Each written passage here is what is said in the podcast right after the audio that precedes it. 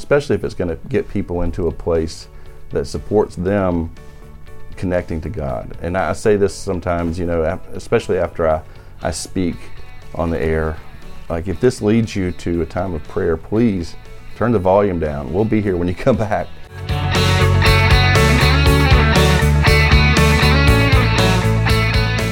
All right, thanks so much, everybody, for joining us for the Run the Race podcast. Uh, we are uh, surpassed now 150 episodes, hard to believe. And uh, we really appreciate you joining us here and, and listening on a regular basis. We try to put out, you know, content every week talking about fitness and faith. In fact, last Friday I had a kind of a short one-off episode talking about uh, my Dancing Stars experience and kind of overcoming doubt and fear with the help of preparation and prayer and, and how uh, things are never as bad as you build them up to be. So uh, today uh, we are talking with a fellow member of the media here in the Columbus, Georgia area, just south of Atlanta. And uh, he uh, has worked for 15 years as a general manager of a local radio station that is focused on uh, spreading the gospel and talking about, you know, having Christian music. And, um, you know, it's interesting because, you know, I've worked in television news for the last 25 years. I think I'm dating myself now. I'm getting a little older. But um, I, uh, when I was in high school, I did have this dream of doing, you know, sports or news or broadcasting. And uh, one of my first jobs on air was in radio.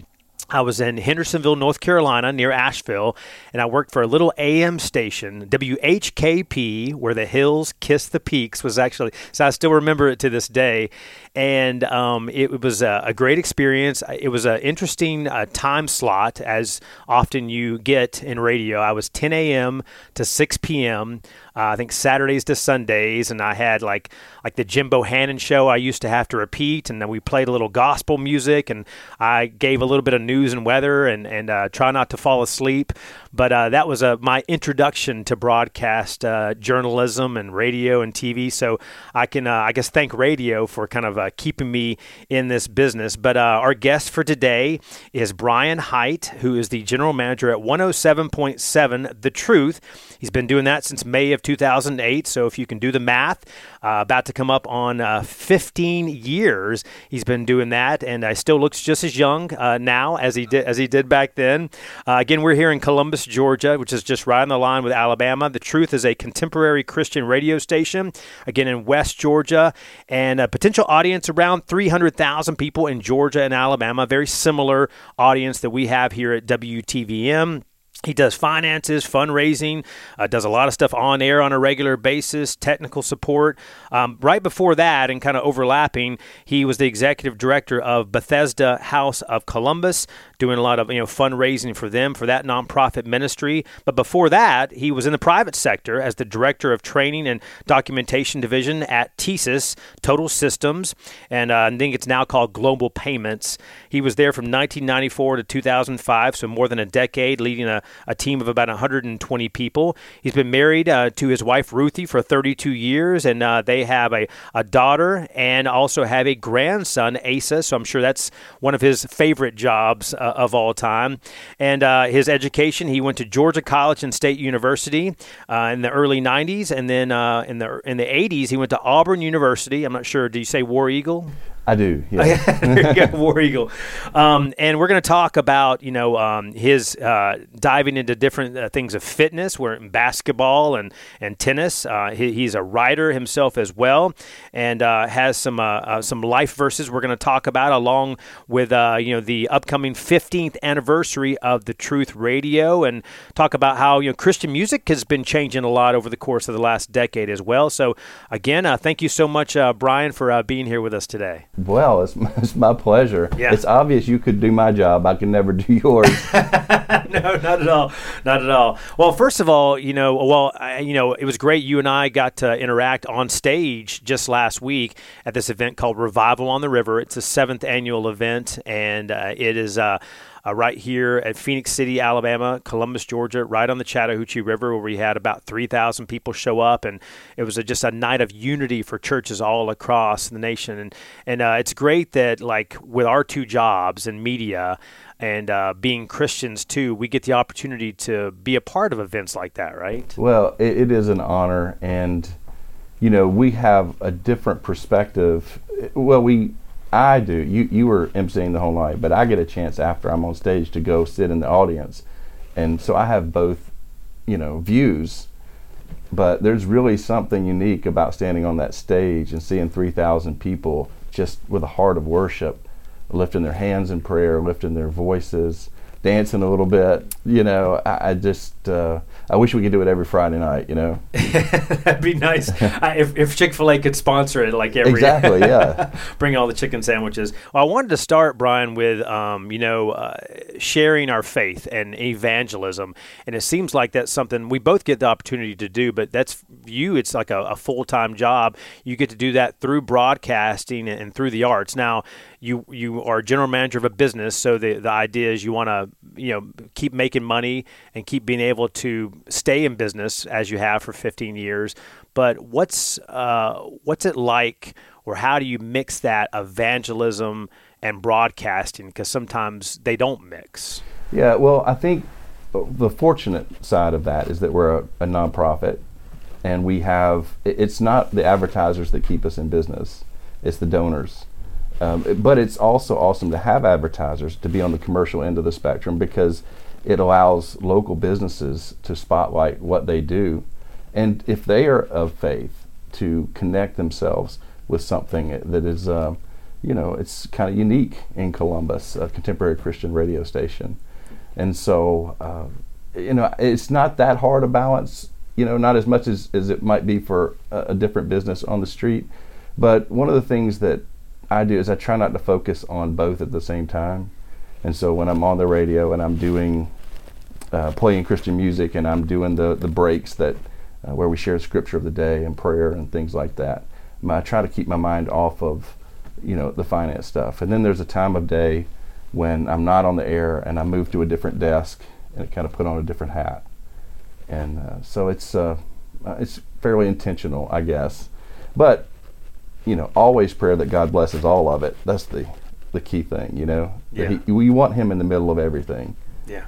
And that's uh, I, I don't know how you can run a business or live a life without it at this point. So uh, that's what we try to do anyway. Absolutely, yeah. Uh, you are um, you, you're on the radio. I think every weekday morning from six to nine a.m. and then you're on some nights as well. So, you know, are you mostly you know um, kind of you know as they used to say back in the day, spinning records, but now it's all digitized and, and you're playing different uh, contemporary Christian music. But are you able to kind of share about you know your life, your faith walk, share Bible verses and prayers and that kind of thing. What what kind of things are filling that time? Yeah, well, at top the top of the hour, we try to focus on whatever our scripture is of the day, and so in the course of my three-hour time, I have four chances to talk about our scripture of the day, and I try to take a little bit different angle each time, you know, to add something to the previous hour. So we're not saying the same thing over and over.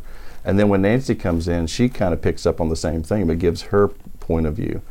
And we try not, we're not trying to be preachers. We're trying to talk about um, life application. And, you know, there's certainly times when there's scripture that we don't fully understand. And we talk about the things that we don't understand about it or where it might challenge us and that sort of thing.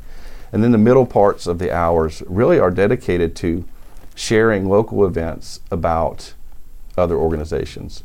I mean, it really is one of the reasons that we exist. We're local. We want to help local organizations. We want to help churches have great events. Uh, you know, it, it's really important that people get fed outside of Sunday. So, uh, you know, we push that. Our number is roughly 45,000 free mentions of local events in the last 15 years. Wow.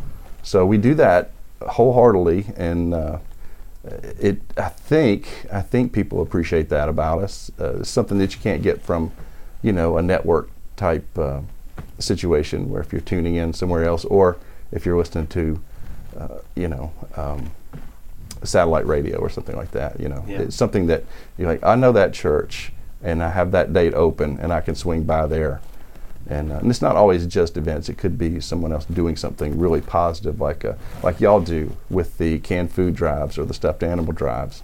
You know, um, the last one was a diaper drive, which I thought was really unique. You yeah, know, yeah. But to be able to point people towards something like that, yeah, you know, I think that's important.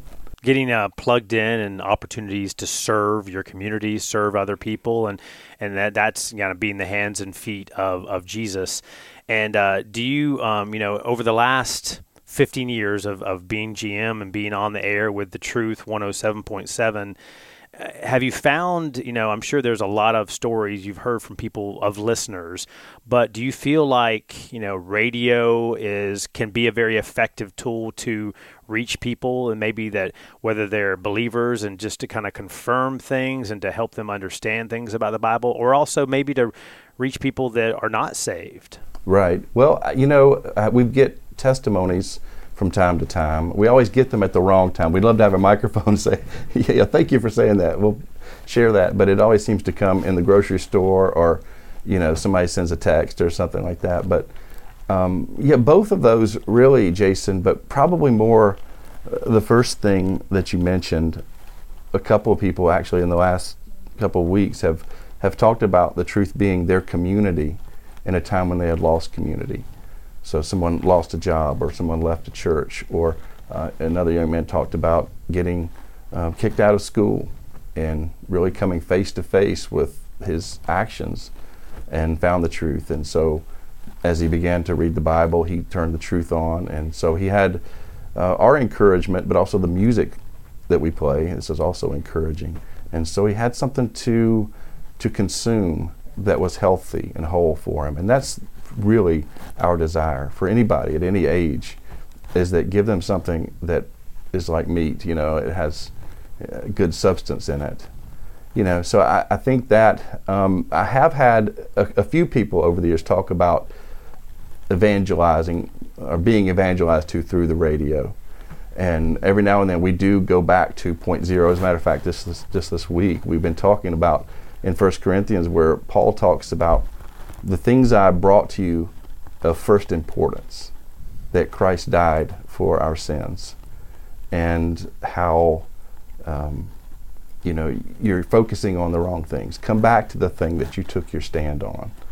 And so uh, god gave me this word a long time ago and uh, i hope it's okay to share sure absolutely. Um, is that we tend to talk about scripture um, as milk or meat you know, and both are referenced, right? But the Lord said you need both. You need a balanced meal, right? Because there are times when you're ready to pour into a book like Revelation or James, you know, where it's like he's reading your mail. You know, he's just really on point about the uh, Christian life. But then there's another time when you just need to know that Jesus loved you and loved you so much that he died for you on the cross. And so rather than trying to delineate whether you're a new Christian or an established Christian, how about just saying we're Christians and we all need all of it? You know, so. Yeah kind of get the like you said the meat and potatoes and and sometimes you know we have different seasons in our life and it, and it could be a different seasons in within a certain week or a certain year or something like that. And you know uh, with the the changing times you know um, music is a lot of what you guys do as well. And you know some people love their hymnals and their old school stuff. Um, and I remember growing up contemporary Christian music was kind of a new thing sure. in the 80s. I mean, you you know Amy Grant, Michael W. Smith, and all that kind of stuff. Who they're still around, right? But now it seems to be more you know CCM, contemporary Christian music, and it sounds a little more mainstream, uh, maybe a little less quote. I, am using air quotes here, cheesy. Um, and you know, there's like it's kind of like a mix of like rock and roll and pop. Um, so have you seen that? And over the even over the course of 15 years, the oh, change oh, yeah. in music. Yeah, well, really, uh, I think I mentioned to you, I came to Christ late in life, so I didn't grow up on Amy Grant or anything like that. Uh, probably not too much younger than Amy Grant, but um, but one of the things that I noticed when I first started listening to Christian music was it sounded really thin, and you, maybe that cheesiness. And you've seen technology do this too. Um, it sounded like it was recorded in a tin can somewhere. And now today they're in literally recording in the old studios that where all, where all the Nashville recordings were. So what used to be a really country town is now a country and Christian town in Nashville. And so Um, they're using great equipment. They're using some of the same talented producers and even writers and that sort of thing. And so it has changed. What I try to do because we're independent is pick music that has elements of both. So you might hear an old hymn. As a matter of fact, you will definitely hear some old hymns, but they're done by more modern artists, or maybe a little bit different melody. You know, where they take on something that's that's old and make it new. Like uh, how how great thou art. Exactly, like yeah. exactly. And um, uh, so you're going to hear both, and you're also because we're independent. You're also going to hear plenty of praise and worship music as well which is something that a network station doesn't really do. You know, they're programming for the entire country where there's 20 different outlets. You know, but I'm I'm programming for right here in the valley, Chattahoochee Valley, and it's fortunate if people are listening to it outside of there because they can through the app and uh, the internet. But really, you know, I get feedback, instant feedback, like text while the song is on I love this song. Who is this? You know, that kind of thing. And so that's kind of neat. And having the flexibility to have a, a large jukebox, so to speak, to be able to pull songs from is uh, it's counter to what most radio stations do. Yeah. Well, it's very similar. I mean, uh, you're telling stories through the music and through the lyrics, and you can maybe string several songs together that tell tell a story during that hour, perhaps. Exactly. to like to, to get on a theme and kind of ride it for a little bit, especially if it's going to get people into a place that supports them connecting to God. And I say this sometimes, you know, especially after I, I speak on the air. Like, if this leads you to a time of prayer, please turn the volume down. We'll be here when you come back. But if you need to talk to God, go do that. That that's really our desire is that you would draw, draw nearer to Him uh, or not just talk to him, but listen to him as well. I think that's gets overlooked sometimes. And like you said, you never know, you know, who is out there listening, whether it be in their car or at home or while they're doing errands or running or whatever, and what kind of impact that can have on somebody's life. So I wouldn't I necessarily call it like power, but you have a lot of influence with what you do in terms of maybe people's faith walk. Yeah, well, you know, the Holy Spirit's going to do that. Oh, if you stay in the Word, if you stay in the truth, the Holy Spirit will help people apply it to their circumstances. You don't have to literally know everybody's situation and, and come at them from every angle. But if you just let the Word do its work, you know, He says His Word won't return void. And that's been the case, and not just for the radio, but for me personally. And obviously for you, I mean, I was going to ask you, you know, the it's not too subtle, but you know, the run the race, the podcast, yeah. the name of it, is that a scripture that has just resonated with you? Even before you became the marathon runner, and, you know. well, I mean, yeah, people sometimes hear the name "Run the Race," they think it's about running, and, and we do talk about that here and there. But it's really, like you said, uh, it's it's on that verse in Hebrews where it talks about running the race of perseverance, finishing strong, and and the finish line is is Jesus, and that's really your your kind of, and so uh, you know that's that's really where the name is based, and it's running the race of life. You know, there's so many things, and so we're here for for a short time. We could be here for for 60 years, for 90 years, or whatever it is. And I mean, that's like a blink of an eye. It can it can happen. Um, and then the name of your um, radio station, the Truth. Where did that? I mean, it seems simple enough, yeah. but uh, how? What's the uh, origin origination of of that name? Well, that was a. It came out of the blue. Um, someone mentioned. I'll, I'll, mention her name, Kent Butler. I don't know if you know Kent, but uh, she heard that there was going to be a Christian radio station, and she said, "Oh, and you can call it the Truth," and it just stuck. You know, like immediately people started thinking of logos and stuff like that. So I don't even know if, if Kent knows that, if she remembers that anyway. but uh, she's on our board, and is, uh, all of our board members have been with us since the very beginning. Wow! And so that's that's pretty sweet. And so yeah, it. But originally our our signal was WBOJ which stood for blood of Jesus. Wow. Uh, it was somebody else had actually reserved that. And so when we bought that first station, that was the name WBOJ. Now we're in a different frequency now than we were then. But uh, it, that was kind of neat too. You guys were lower on the dial, very the very. That's right. And then were you AM or? we were at AM, eighty-eight point five. Right. And um, the the ministry we were born out of, Bethsaida House. And, and don't worry, you said Bethesda, but Oh. actually it was both. It, it, it's referred to as either. So it's like the pool, right? Yeah. And um, so it's a place of outpouring, and it was a wholeness and deliverance ministry, and I got steeped in that. I got trained in it. Uh, just fell in love with that kind of ministry to see the gifts of the Spirit operating, and um, they just came in and said, in addition to this, would you like to run a radio station? and it was literally that's real literally how it happened, because I never would have thought, you know, I needed to be in radio, but um, that's how it all started. Wow. Yeah. Did you uh, like back then? Did you think, okay, 15 years later, we're still going to be uh, playing music and talking on the radio? I really didn't. I really didn't. I give uh, credit to my friend uh, Nancy, who's also on the air, and her husband Kim. They had the idea that, that Christian radio needed to be in Columbus, Georgia. And I certainly would have agreed with them, but I never would have thought I'm supposed to be the one doing it. But um, as you, you might remember, I'm sure you will remember, one of our earliest DJs was Heath Jackson. And so the way it worked in the beginning was Heath would do the morning show and I would do Bethsaida House for most of the day. And then I would come on in the afternoons and evenings and do the radio part. And then uh, sadly, Heath lost his life uh, uh, to violent crime. And uh, I had to let go of the prayer ministry for a while. And it was probably necessary, at least for a little while, it's just as I grieved and tried to figure out what are we going to do without Heath.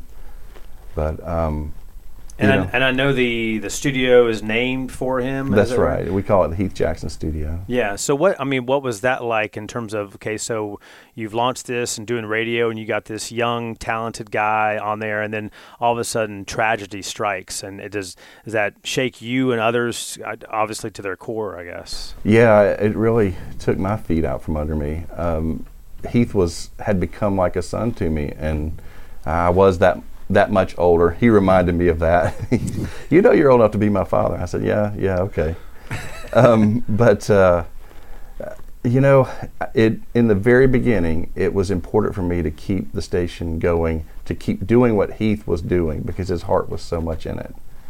I mean, I don't get a chance to say this much, so I'll take this time. Um, Heath tithed to the truth as if it were his church. And um, he would go cash his meager check, and don't be surprised, Christian radio isn't the place to make a whole bunch of money. Um, and he would he would put 10% away into a drawer in his grandmother's house. And every now and then he would just come in with a, a bunch of, you know, fives or tens together to give to us. I mean, he really sewed into it so hard. And uh, to be with him, he was just a larger than life personality anyway. But I mean, we have our guitars there at the station, and he would play new songs or worship songs that he was working on. And of course, he had started Imminent Worship. Um, he was killed the day of the first Imminent Worship. Wow. Uh, so, you know, I still miss him. You know, I do feel like what we've done over the last 15 years is um, a progression, but it started with that seed of that passion that he showed.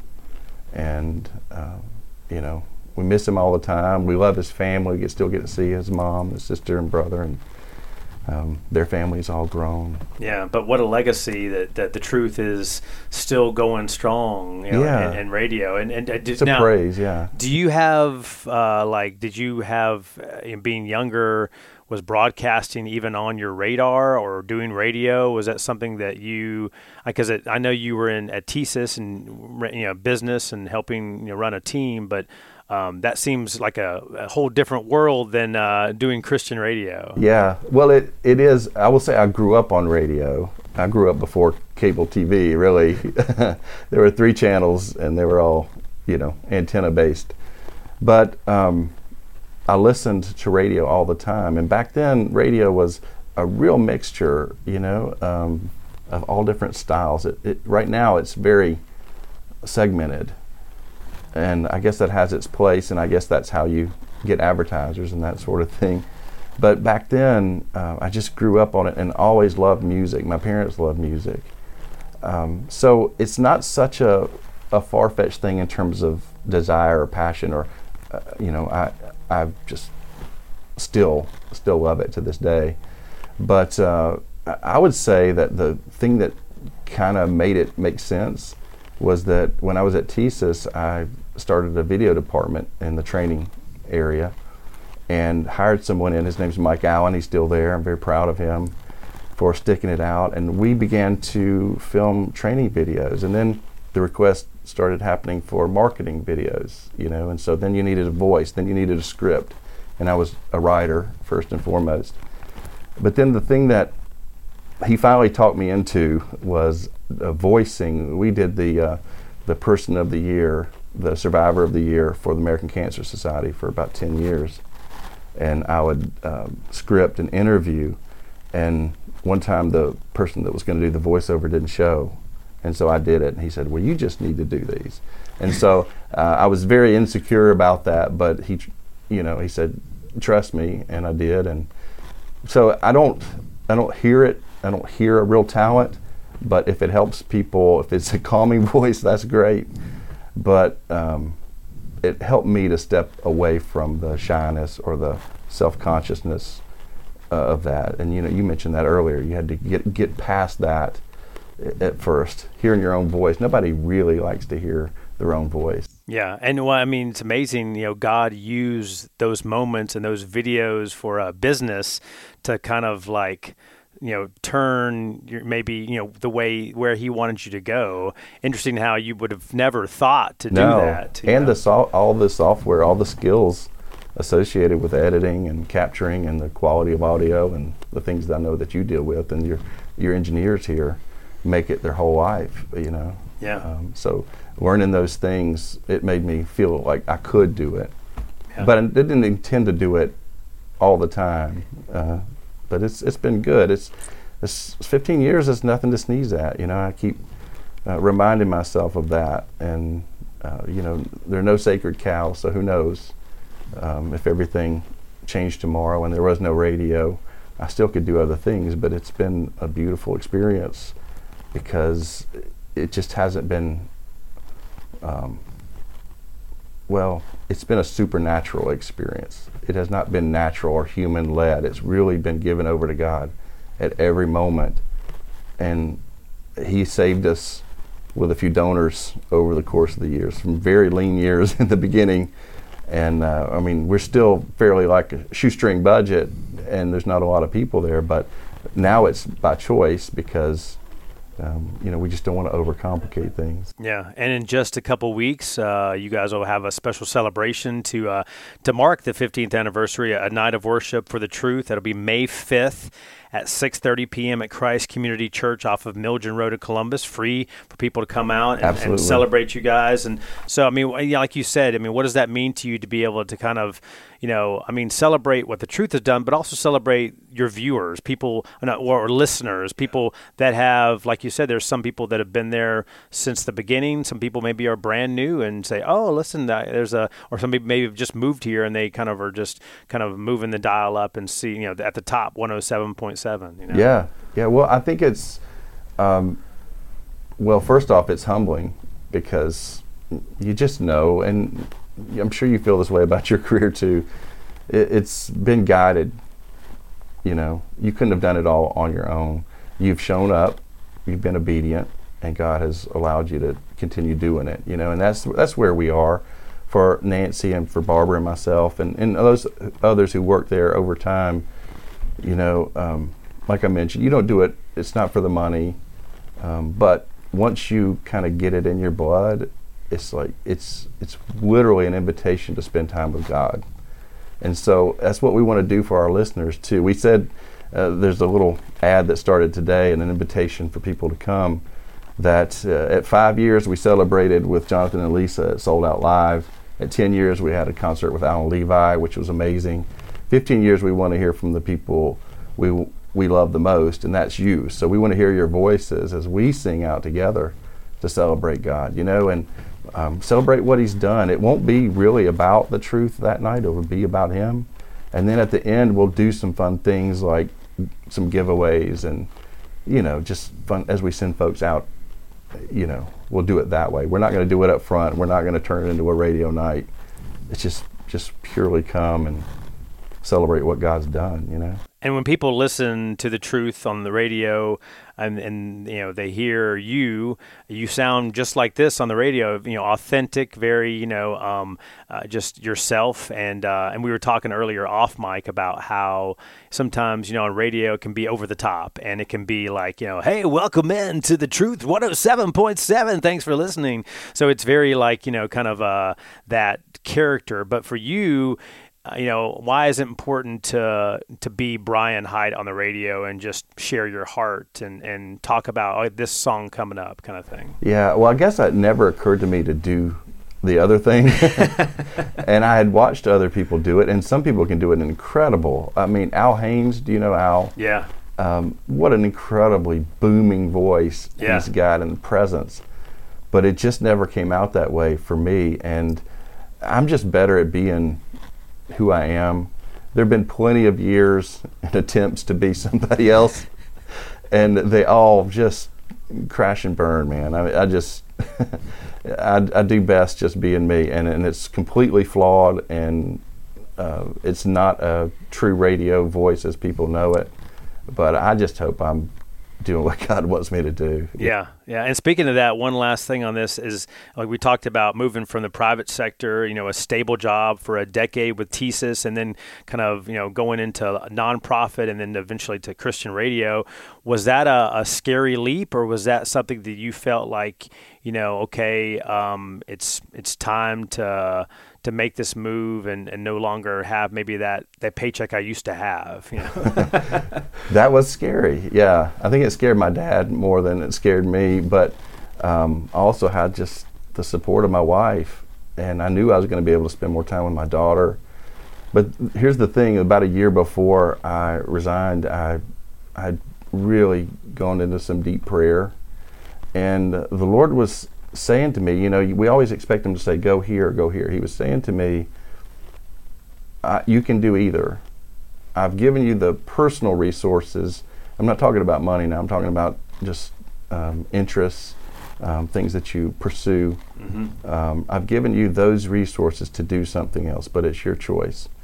And that was a really interesting thing because I had p- really prayed that, um, you know, God would make up his mind for me. you know, just just give me a neon sign. Yeah, yeah, yeah. But the the thing that I think happened, I was already doing some ministry. I was I was you know teaching, and um, I had it was a year long process of getting ready to pray with people the way that Bethsaida House did because it's something you have to be really careful with and be attuned to the Holy Spirit. And uh, when I left TSYS, I left in June, and I didn't intend to work for the rest of the year. I was going to spend that time really reconnecting with my wife, my daughter who was nine at the time, and just maybe traveling a little bit. Something that I, everything gets put on the back burner. TSYS is an amazing company, but most people will tell you sometimes it's like drinking from a fire hose. It, it was so busy, and those were years that it, it was just exploding. You know, um, but you know, less than two weeks later, they called me and said, you know, you've been training for this. Why don't you come be the executive director of Bethsaida House? And I said, well, I'll talk about it. And we prayed about it and didn't really know how that would go or, or what. But, you know, God blessed that time. And then when that time was over, we knew that we had taught enough people to practice the ministry. And so you didn't have to keep it alive as a separate thing uh, we still practice it. My wife and I do, and, and, Nancy and Barbara, who work at the station, all trained. I mean, we were all have been together that long, and they're they're spouses as well. Yeah. And uh, so we we can do that at the drop of a hat. It just happens to be that we are in the radio business now, you know. and sometimes, you know, like God will close a door so He can open one for you.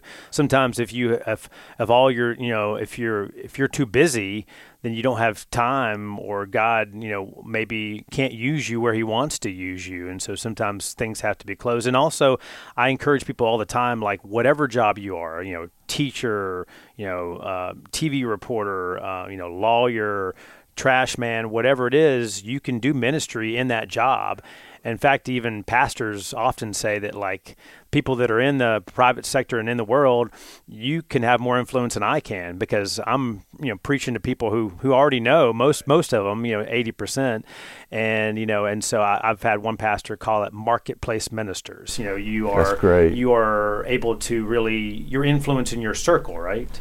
Yeah, and you know, I hope I hope that that was the case for me. I I like to believe that it is. I know that it was my intention.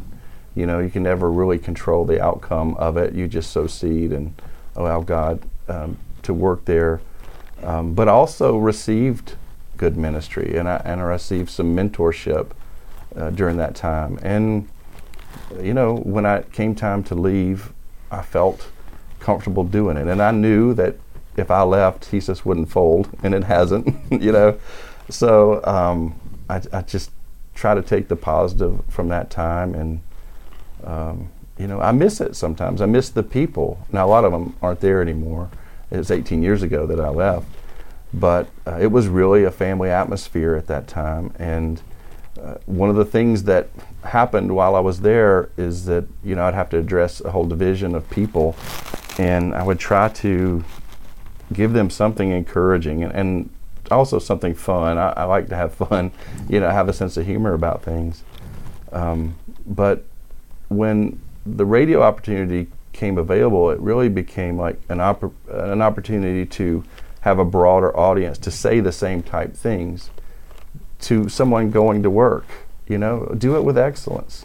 Prepare where you can. You mentioned preparation in your introduction.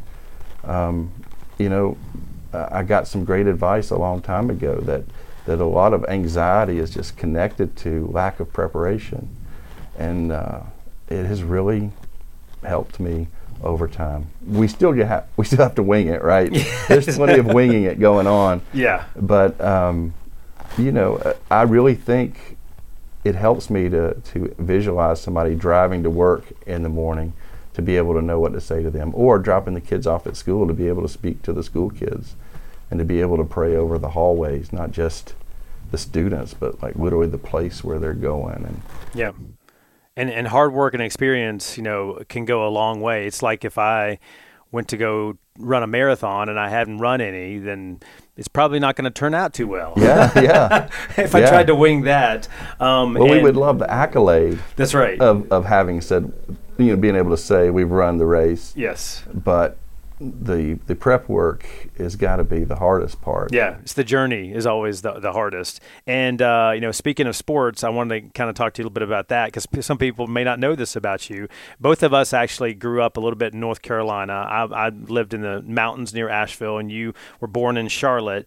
And uh, both of us are big UNC basketball fans. Go yep. tar, go Tar Heels! Yeah. And you know, back in even growing up, you know, Dean Smith was the longtime coach yes. and won national championships. Then Roy Williams and so you uh, dreamed of playing college basketball. How, how close were you to that dream? Oh, goodness.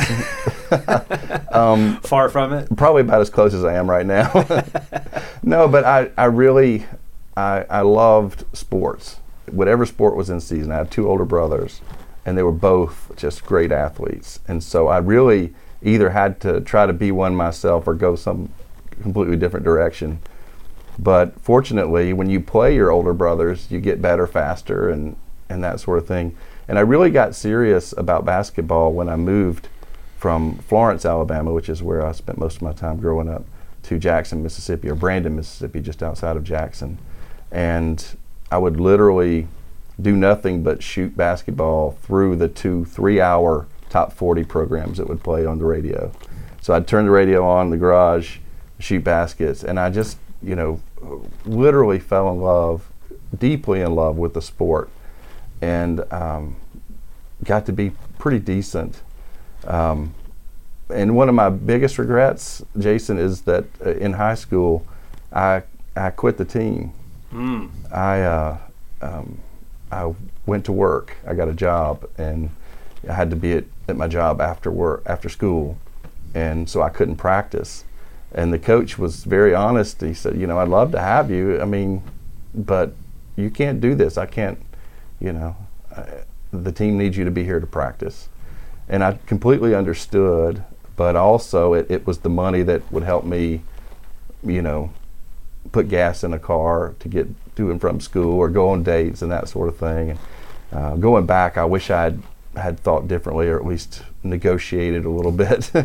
um, but you never know. I mean, what one decision leads to another, and you know, God yeah. uses that. So well, it also got me into tennis, and uh, tennis was the one sport that actually practiced during school, and so the it was the last period of school, and so I could get in some practice and still work, and it became my newest love. Right, it was kind of a combination of of baseball you know, that overhead motion like a serve and lateral movement like basketball.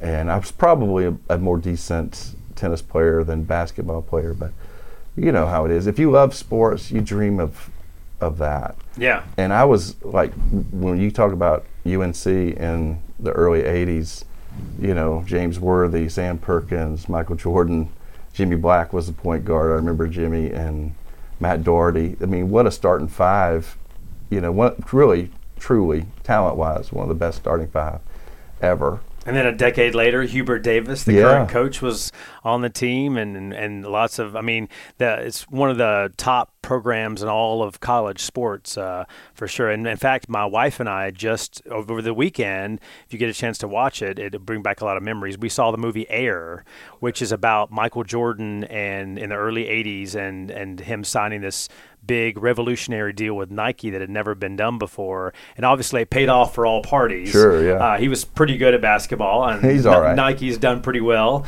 So, uh, and uh, he still, I think, makes two hundred and fifty million dollars a year just off of his five percent of his Jordan brand stuff. But, wow. it talks about the marketing and just about that dream, and and but it was really a sense of that, like they believed in him, and um, and it's that belief in something. You know, it's it's a pretty amazing.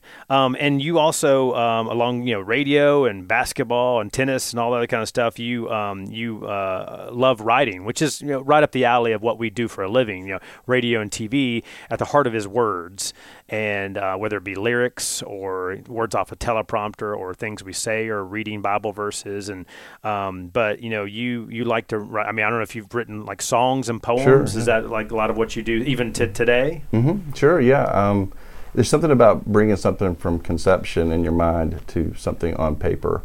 And uh, I started that pretty early actually in life. And uh, I love writing songs. I'm more I'm a lyricist really.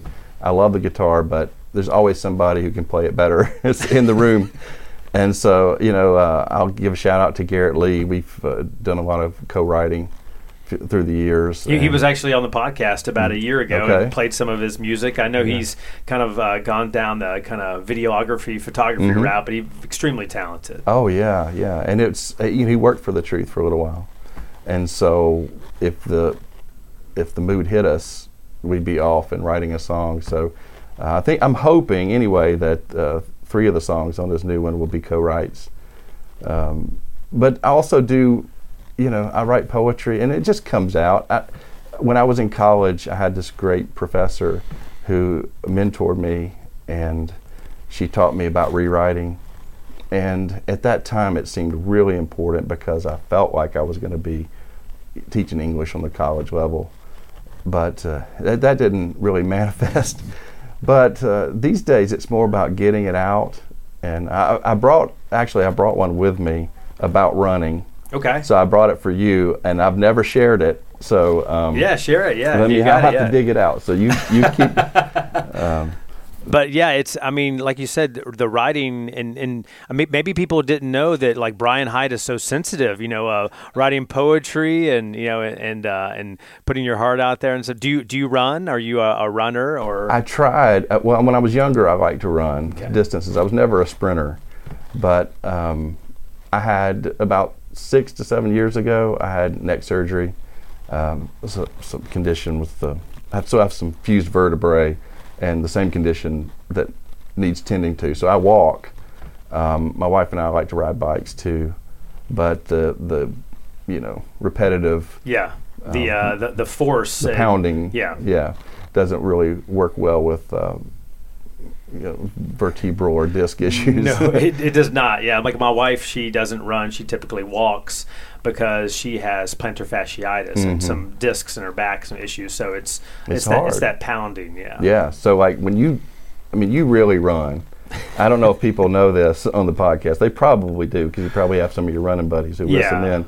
But um, this is this is inspired by um, probably a mutual friend, Andy Blanchard. Okay. Yeah. Um, Andy is into fitness and teaches the classes and stuff like that. And I was saying something to her one time about exercise, and she said, "Well, you just need to start with intervals." And I'm like, "Well, okay, explain what intervals are and, and all that." She was telling me, and uh, so I, I get out there on, on a hot summer day, and so this is this is inspired by that. Are you sure you're ready? yeah. Let's do it. Let's do it. All right, and I'm making no claim to that these are good. Okay. They're just mine. Yeah, that's right. So if somebody wants it to, to publish it, they have to come to Brian Hite. Yeah, well, I'd appreciate it. I would appreciate it, but I doubt they would steal it without giving credit. Like, if you don't like this, uh, Brian wrote it. All right, so I'm not even the greatest reader of it, but I'll try, okay? This is called Intervals. This is for Jason. Mm. I was jogged by a run in July Georgia swelter, each breath a rain cloud in my lungs. The crunch of crush and run cheers me on like the squeak of Pensacola sand when I first outran my dad in the summer twilight years before my prodigal run. 100 yards in, at my first interval, a high school girl in a loping shuffle dusts me with clay and perfume. Off and on, minute by minute, I crawl, then trot, past the high school marching band, chalking faux yard markers to perfect their routine. Slowly by the muscled, tattooed man moving through poses in the pine shadows, hoofing and huffing to keep pace with the watch that meets and beats out each day. Then, one final push, the kick towards the truck, water waiting, and with my heartbeat still rattling my teeth, I turn the key to release the cool air. Outside my window, an ancient gentleman bows at the waist before his evening run, and a woman, widowed in my youth, makes her 10,000th solo pass around the park. I do my best not to strain anything as I let off the emergency brake. A still small voice confirms what my soul might have suspected. We all are moving in intervals. Here one minute, then gone. Very nice. All All right, right, I love it. I love it. I like the the the. You can see the the imagery, the Pensacola sand. I, I my grandparents. I spent a lot of time in Pensacola down there, and and the huffing and puffing. I, that's there's you know, and because it's it's running's definitely a metaphor for life because sometimes you you know go slower, sometimes you go faster, and there's there's times to do that. There's you know it's important to try to go fast sometimes or to go slow and to take your time and and uh, and sometimes you know going shorter or going longer and that's a lot of times in life how it is. And running's very I call it very visceral because it's just like you know anybody can you know do it or try it. You just need a decent pair of shoes and then you can go. I mean park or in your neighborhood or whatever else. And so uh, so that's very nicely done. That's oh, well, great. thanks. It's, uh, I thought it was appropriate to your podcast. Which I have to say, Run the Race as If to Win the Prize is uh, one of my favorite uh, scriptures because it's something you can share with young people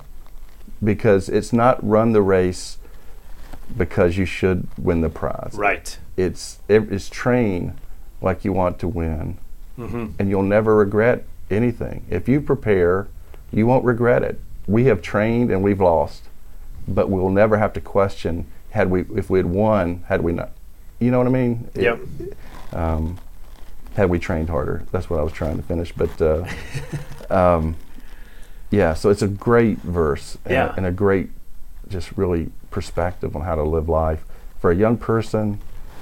And it doesn't even have to be running. It doesn't have to be a race. It could be the way you do your homework. It could be the way you treat people.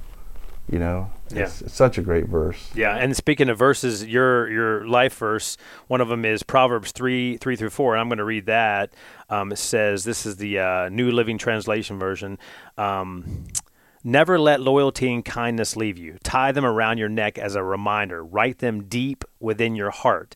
Then you will find favor with both God and people, and you will earn a good reputation. In fact, my favorite verse is right after that, the, the classic Trust in the Lord with all your heart. Do not depend on your own understanding. Seek his will in all you do, and he will show you which path to take. And um, so it's, I mean, those are just great verses about, it's just so interesting, the imagery there about tying loyalty and, and kindness around your neck as a reminder. And sometimes we get those reminders, maybe not a neon sign, but people will remind us and uh, like, you know, or like kind of our checks and balances for us, you know. So. Well, and truly it's like jewelry. Uh, let love and faithfulness, you know, be around you. Let them be an outward sign of who you are. You know, we we put on jewelry to try to impress others and get people to notice us but nothing to me anyway is more noticeable than those things. Yeah. yeah. You know, and then the the flip side of that, write them on the tablet deep within your heart. Um, so wear them outwardly and inwardly. If they're in both places, then you have a chance to win favor, not just with God but with man. And I really used to struggle, Jason, especially in the corporate world, because I knew I was supposed to be pleasing God, and yet the um, the people who were measuring you were man. Yeah, your bosses. Exactly, exactly. And so uh, that verse really helped me in a time. And I, I also give a shout out to uh, Mr. Blanchard, Jimmy Blanchard, who, uh, as I was able to talk through some things with him, he reminded me of uh, finding that balance. As a matter of fact, I remember being in his office one time, and I, I felt completely overwhelmed because I was a really young guy, you know, meeting, uh, doing some video work in the CEO's office, right? And he said, uh, he asked me about my family. He said, You're in your white bread days.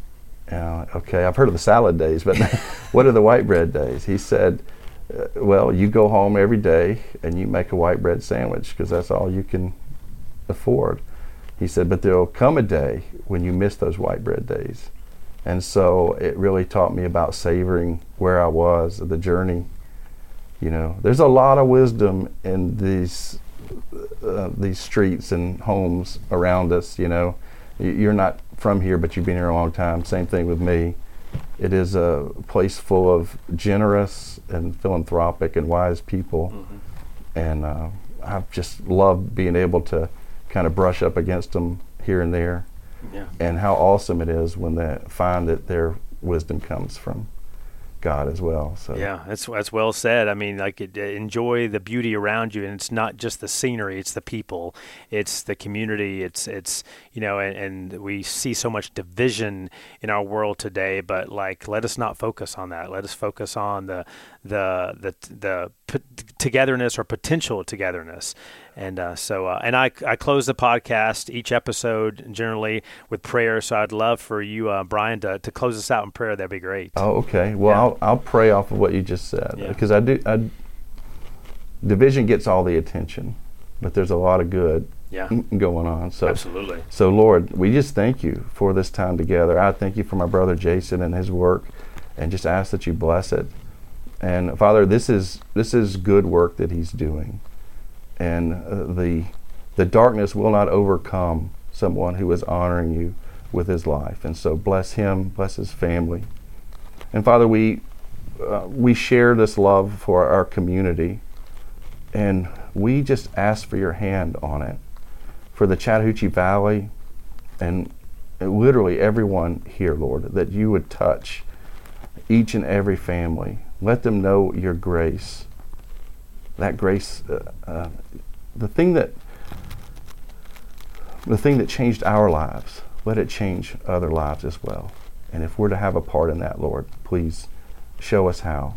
Give us the right words, give us the right actions, keep us from speaking if that's what it takes. And so we pray all this in Jesus' name. Amen. Amen. Well, thank you so much, Brian, for uh, swinging by. I know you're a busy man working like 10, 12 hour days. And so if you want to hear more of Brian's voice, like you've heard for the last hour, um, or maybe some more of his poetry and, uh, and, and, and scriptures of the day, you can obviously uh, listen anytime to 107.7 uh, uh, The Truth. And they are also on. Um, uh, it's the the truth dot what's the the truthlife.com the truthlife.com and yeah. there's two other ways you can download our free app from the google Play Store, the Apple App Store, and you can even tell your smart speaker to play 107.7 The Truth. There you go. My yeah. daughter does that from Philadelphia, so I'll give a shout out to Yeah. Abby Lee up there. It's like uh, the what's the what's the famous line from A Few Good Men? You know, you want the truth, you can't handle the That's truth. right. this is truth you can handle. this is truth you can handle, and they're That's going to have that night of worship, 15th anniversary, Yes. May 5th, 6:30 p.m. Christ Community Church, Milton Road in Columbus. So check it out. They're going to celebrate you, the listeners, and so uh, Brian, thank you so much for uh, swinging by, and we'll uh, we'll keep running the race. Yeah, man, it's been great to be with you, and just uh, from last Friday night through now, I just appreciate all you're doing. yeah. Thank you.